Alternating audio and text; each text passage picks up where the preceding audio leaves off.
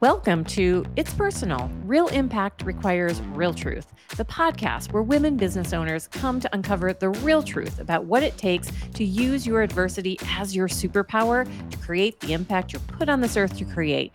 If you like real talk, real truth, and big impact, get ready to go deep with me, your host, business coach, TEDx speaker, and profitable happy CEO, Carrie Koh. Welcome, truth seekers. It's about to get real.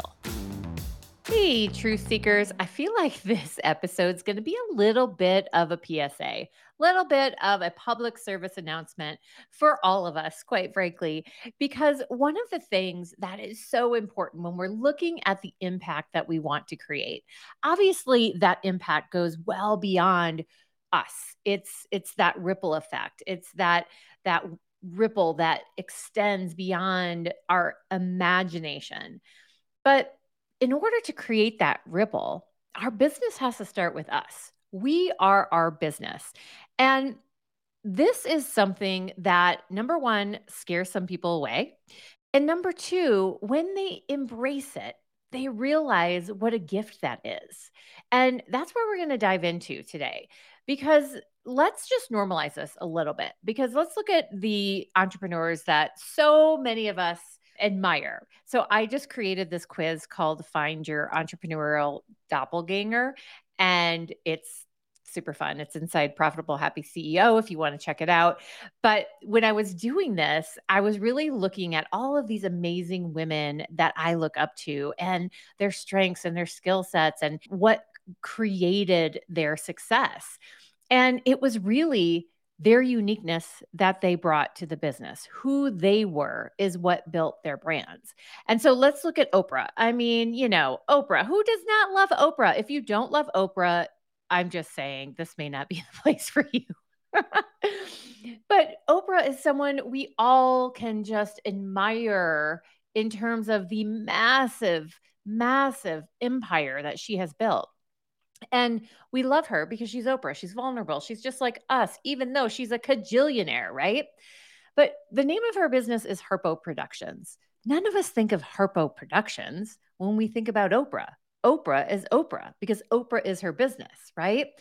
Let's think about another one. How about Arianna Huffington? She is the founder of Thrive Global, the Huffington Post, amazing, amazing business owner. And we know her for her passion for rest and rejuvenation and and the work she's done around sleep and how she created a movement around that.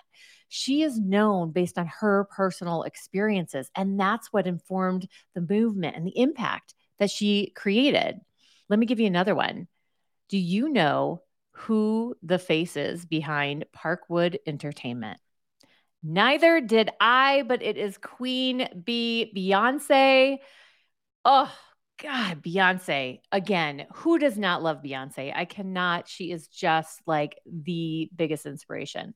But what's interesting about Beyonce is when you look at her being her business, right? I mean, she's a she's a performer. So obviously, you know, she is the face of her of her business, but she's highly highly private. And I will never forget I used to watch Oprah, the Oprah show, like literally every day. I'd record it. I'd come home from work. I'd hop on my elliptical and I would watch Oprah. And I remember when Oprah interviewed Beyonce, and Beyonce had just started dating Jay Z. And she was so private about it. And everybody just wanted to know, right? And she's like, nope, that's just part of my life that I'm not going to share, right? And then, of course, we all get even more curious but what I love about Beyonce is she is her business and everything's on her terms, right? She shocks and delights us with all of her surprise album drops. And the way she does it is so aligned with who she is. If you are ready to attract and close dream high ticket clients online consistently without icky cold outreach and no exhausting launches, then head on over to monetizeyourauthority.com. That's monetizeyourauthority.com to get started. Okay, back to the show. And that's the cool thing, you guys, about creating a business and about creating impact is that when we believe that you are your business, then the cool thing is think about the kind of person you are, right? Aren't you the kind of person who keeps going Aren't you the kind of person who goes for what she wants, doesn't ask permission? Aren't you the kind of person who gets visible even when it's scary? So when we realize this, it's like, oh, yeah, I am the kind of person who can rely on me. And let's be honest, there are way too many women out there who blame themselves and wonder, you know, what's wrong with me? Everyone else is doing the thing and it's just not happening for me. And so, you know, this you are your business concept can go both ways, right? When we forget the kind of person we are, then we can get into a spiral. But when we can tap into the fact that you are your business and what are you made of, then we can create that impact that we've been trying to create. So I had a client recently join my client attraction program, Clarity to Clients. And every Friday, I have everyone share their wins. We are always sharing our wins. We share it before every coaching call. Like it's a super important part to rewire our brain to receive that success. And so she was in the group. She was in there for like a week and she's like, God, what is wrong with me? How come these people have such great wins? And, and I haven't been able to do that. You know, she'd done all the cookie cutter strategies, the challenges, the workshops. You know, she'd read the book. She put herself out there and she was in this cycle. She'd get motivated and she'd have these amazing ideas and she'd put them out there and then she'd get crickets. And then she'd be disappointed. And then she'd hide and then she'd retreat. And then she'd take a break and then she'd have to start all over again. And, you know, she was really relying on this external validation, which is comments and likes and people sharing your stuff to ensure that she was heard and seen. But when we are our business, we don't rely on our audience to make us feel heard or seen, to make us feel like we belong. We know that inherently we are safe to be us, that we do belong. And so, you know, when we uncovered her self sabotaging patterns, which by the way, I want to make a point about self sabotage because we all have those patterns. And really, when it boils down to this one definition, when we create strategies out of suffering, that is the definition of self sabotage because when we're in a state of nothing's working, what's wrong with me? Okay, I'm going to push, push, push. I'm just going to do the thing. I'm going to do this formula that some coach gave me, and then we get the same results. Creating something out of suffering is more suffering. And so when we can end our self sabotage by really neutralizing these negative, distressing emotions and choosing our state and creating strategies from a place of elevation, suddenly our self sabotage patterns go away. And so that's what I did with this client. And so suddenly, you know, she saw that if I'm my business, how can I create the simplicity that I'm dying for? How can I create the competency that I know I need? How can I take ownership for my emotional management?